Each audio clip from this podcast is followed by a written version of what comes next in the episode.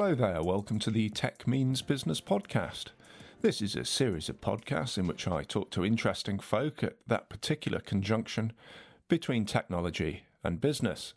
Today, we're focusing on one of my favourite areas of technology, and that's the use of all things tech in the medical sector. I've spoken on a number of occasions to people from Prospection, a data collection and analysis company that works specifically in the medical sector. I'm joined today, uh, always a pleasure, by Eric Chung of Prospection. Eric, welcome to the show. Um, I wondered if you'd start with just a, a, brief autobiography, who you are, how you ended up at Prospection. Uh, sure. Thanks, Joe. Um, so I started out my career as a engineer uh, but I was working for a technology consulting company. So I was working for Accenture and started off my career there, but then had the bite of the entrepreneurial bug and left Accenture after the first couple of years and then have been running my own businesses since in the last 15 years. Um, now, originally, the first business was in the underground mining sector. Um, then I did some stuff in, in finance, and then I moved on to do this prospection business in healthcare data analytics. And so, where would you place yourself in a company? Are you more of an entrepreneur or are you um, a tech guy? Naturally, I'm more in the technology space. I'm more in technology, analytics, data science, product is more where I lean.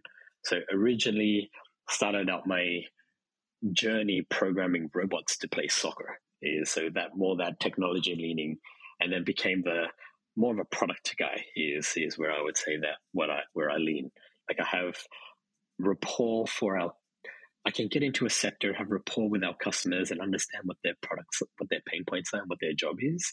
And then come from a from a technology lens and know how to use technology to produce products to help make each person's job better in, in their jobs. And so, if there were such a thing as an elevator pitch for prospection, how would you describe the company and what it does? Um, the elevator pitch is under the under the hood. Prospection has access to a lot of patient data.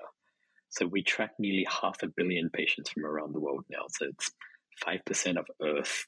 Their data comes through our database each month, and we, we never know who anybody is. It's always de-identified. Uh, but there's a big asset there that we then analyze and we analyze it disease by disease to see how patients are treated for their disease, what treatments do they go through in their patient journey, to look at really which ones work the best for the patient and get to the best health outcome for those patients. Now, a month or two ago, Eric, it was multiple myeloma month. Uh, before we go any further, I think we better clarify what is multiple myeloma and what are the treatments typically used to treat it? Yep, so multiple myeloma is a type of cancer. So when we talk about cancers, we often talk about solid tumors. So that's a solid cancer on your prostate or something like that. Or we're talking about blood cancers, so hematological cancers. So multiple myeloma is one of the blood type of cancers. And multiple myeloma affects the plasma cells essentially in your blood. Around the world, it, there's about 160,000 cases each year, is sort of the burden of the disease overall. And multiple myeloma is a very interesting area to study because, as you you asked about the treatments that have come in the area, there is a lot evolving in multiple myeloma. It's one of the areas that have gone from your chemotherapy treatments to your more advanced treatments. And now it's a space where you're going to have your CAR T therapies come in, which is sort of the where they take the blood out of a person, make a specific treatment for that person, and put that back into the person. So it's it's a area where the treatments are getting a lot better and pushing into some very advanced treatments. Now, I'm assuming that there are a number of factors that affect uh, both the treatment types chosen and also the outcomes. Um, the one that immediately springs to my mind is the geography. Where you are in the world, for example, will affect the treatment that you get. So, what are those factors? Ah, absolutely. It's an area that that has a lot of factors impacting it. So, I, t- I, I alluded to before that we have half a billion patients, like five percent of Earth comes from the data but but each of that is from different countries, like you talk about, and there are differences in how healthcare is like the healthcare ecosystem, how the government runs healthcare in each country that makes a difference. There's also differences in privacy in each country that makes a big difference. So, although I talked about half a billion patients from around the world, absolutely the data is quite different in each of the countries. Um, and I may give an example. So, if I talk about our home market of Australia, where we first started, Australia is a single payer, universal healthcare, uh, healthcare system where when we did a deal with the government to access the data, what's really nice about it is it's complete for the whole country and you don't get any gaps in the data and it goes back a very long time so we get data for something like 17 years in australia where we can track all these patients and what's really nice about having a complete data set is that you can also analyze when patients are not taking treatment. So when they have been successfully treated and are in remission states. But in a country like Australia, where it is population level data, the privacy levels are very strong. So there's a lot of governance to do with making sure that the data is being used for benefit to the nation type work and that patients are protect privacy is protected, doctor privacy is protected, you know, hospital privacy is protected. So we we have that as one spectrum where you have very clean, beautiful, long data. If I go and talk about on the other extreme data from America, the data from America is enormous. So of our half a billion patients, 300 million of them are Americans in the in the data set. And what we see is something, you know, almost some of the cons of the Australian data set are pros of the American data sets, but some of the, but and vice versa. What we see there is the doctors are actually named. So the, the, the privacy laws in the country are different, such that patients still need to be de identified and unnamed, but the doctors can be named. And so then you can do analysis down to individual doctors and individual hospitals. Um, but what happens is it is not your single payer universal healthcare market. So you we do not get a complete longitudinal view of the patient.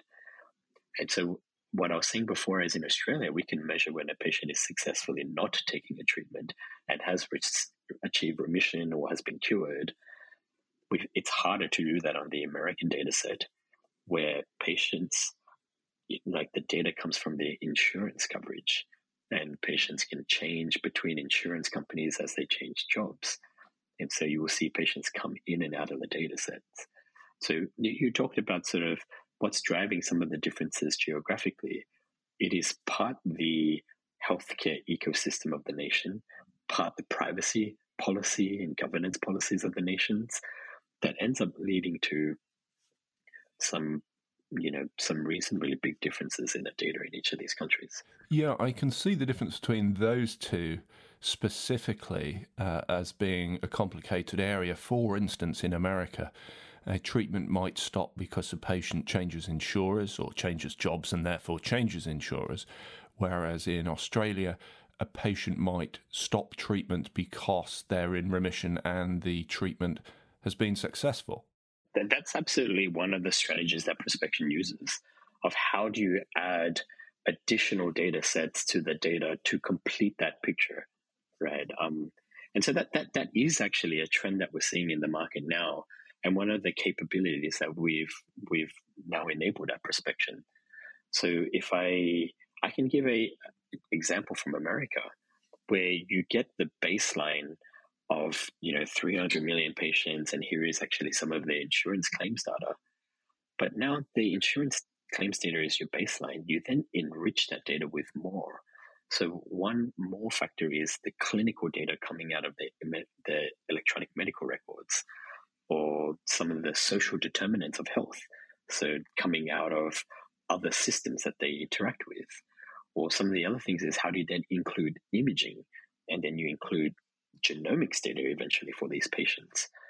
But how do you do that in a way that still maintains all the privacy? Is how do you connect two systems of data um, within the same country. So how do you connect a imaging data set to an insurance claims data set whilst maintaining privacy about the patient? That that's one of the aspects that's happening now.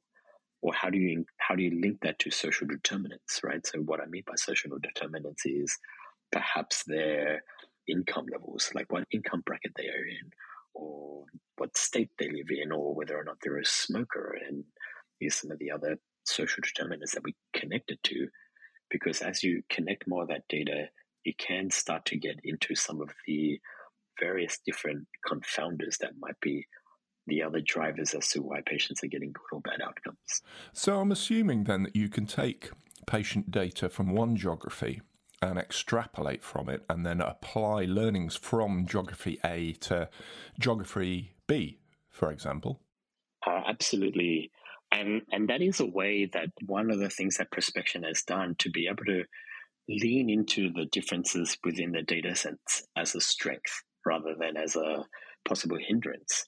So if if you combine the strengths of those two data sets, in Australia I talked about very nice longitudinal complete data but it's not very identifiable, which means it's not very, you know, tactically actionable.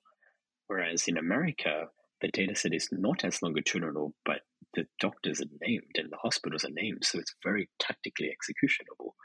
Is so how do you get the best of both worlds? So I, I mentioned in the intro that my background was in AI and programming robots to play soccer is and taking actually what was once a hobby and applying it to our jobs. What we've been able to do is we train some of these AI algorithms on the Australian data set where it's very longitudinal and complete. Like you, you actually you need that to train AI algorithms so that you're not leaning in, you're not getting stuck on various weaknesses in the data set. So we've been able to then train like some algorithms to pick out what is the health outcome for the patient on a longitudinal, complete, nationwide representative data set, and then take the outcomes of those algorithms, so the output of that algorithm, and then apply it onto an American data set where we don't have all that longitudinality, but we do have a lot of specifics about the doctor or the patient to then find the patients that are the same and, and then navigate it there. So to give an example, and, and I'll use multiple myeloma as the example. So in cancer, one one of the things that you look for is how long is the treatment free remission period, right? So how long was the after this treatment, how long was the patient successfully not needing treatment? So that's something that we can measure on the Australian data set because it's complete and longitudinal. And so then one thing we did was can we train an algorithm to know what treatments for what patients led to longer treatment free remission periods? Is and so that's essentially then building an algorithm to say, okay, for each type of patient, what types of treatments maximize the length of that treatment free remission? That was something that we could train on a complete data set where you can treat the absence of data as successful remission. And then the output of that algorithm says, hey, the patient if a patient has this background, has had these treatments before, and has this age group and has these other diseases, then these treatments are better for them. That was analysis that we could complete in Australia. But the output of that is a patient with this background, with these comorbidities of this age group that have had these other treatments, do better on this drug. And that profile of the patient that we found, we can then take to an American data set and say, show me all the patients that have that profile because they will do better on drug X. We wouldn't necessarily been able to have trained the algorithm to do that on the American data set because we needed that longitudinality and we needed that completeness of, you know, the absence of data, what I call negative data to do it. And so that was that's our way that we've been able to leverage, you know, the strengths of each country to sort of help in the other country. In my preparation for this podcast, Eric, I read a few of the uh, medical papers on multiple myeloma, and I noticed that at one stage, for instance, a drug treatment stopped at 32 doses, And I wondered at the back of my mind whether that number 32 had been reached as a medical decision or whether it was because, I don't know, funding of some sort had stopped. So, for instance, um, uh, an insurance company may well have stopped paying out after 32 doses. Is that something that you find that medical data is affected by issues that aren't specifically medical? They are external to the medical problem at hand? We have found this quite a few times, and it, it, so I wouldn't say it's the it's it's the norm, but it's absolutely something that is not uncommon. And when we do find this, it is exciting because it, it there is something that you can do about it. So we can return that information and see the outcome of the patient, you know, was affected by a administrative process rather than just actually what is purely the medicine. And so, like you do see that in the data, and in a way, it's it feels like like a little bit, and you know, like you can feel frustrated as a patient that that really does exist, right? As the that there are administrative processes that get in the way of their best outcome. I suppose our job then is, you know, to find those cases and bring them up. And my excitement, what I said before, is because then it feels like you're making a real difference. You can do something about that. Why are patients stopping at course 32? They're stopping at course 32 because there's an administrative step that needs to be done there to enable them to have the next 20 treatments. At the same time, for a company like Prospection, we feel like we are making a difference to patients' lives when we find that and are able to surface that and make that available to pharmaceutical companies to do something about it and lobby the government or work with the government to change that process so that you can remove some of those administrative processes and highlight them and sort of smoothen the process for everybody um, to just try to make medicine as pure as possible. I understand why some of those processes are there because essentially they come down to a like there needs to be a cost effectiveness gate is because why like in australia why we are able to enjoy that single payer universal healthcare is because there is some cost effectiveness gates that get judged right? Like does it make sense for the patient to continue taking this treatment? Is it working for them? Are they getting a valuable outcome for it and so I see some of these gates need to be put into place. Like that is why there is an administrative step at dose 32. But I also can see the value that we would bring to highlight here is an administrative step that is impacting outcomes. And here is us able to prove that when patients go through that administrative step, the outcome is better. And when they don't get through that administrative step, the outcome is worse to have evidence actually tell the story as to why it is in the patient's interest and in the overall health interest to soften and reduce that administrative step. And once you've got the information, Eric, do you guys publish that? Do you uh, push it upstream to the medical community, publish on websites, give it to pharmaceutical companies? Where's that information made available? Yeah, um, a little bit of all of the above.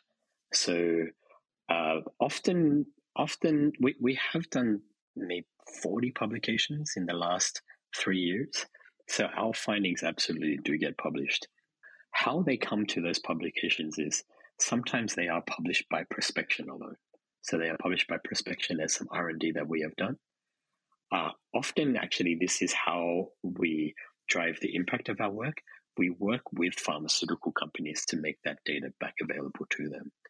And we work with our pharmaceutical customers to provide that evidence, to provide the statistics behind it, to provide all the methodologies and actually the analysis and the data so that it is robust. And then they, they take it and they will work with others, other researchers, etc., to then turn that into a publication to return to the community. So we we do do both. We do do some of our own.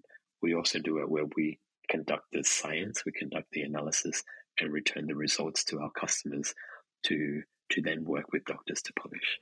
And just to round things out, Eric, if folk want to find out a little bit more about prospection and the work it does in this sector, uh, what's the best way for them to go about that?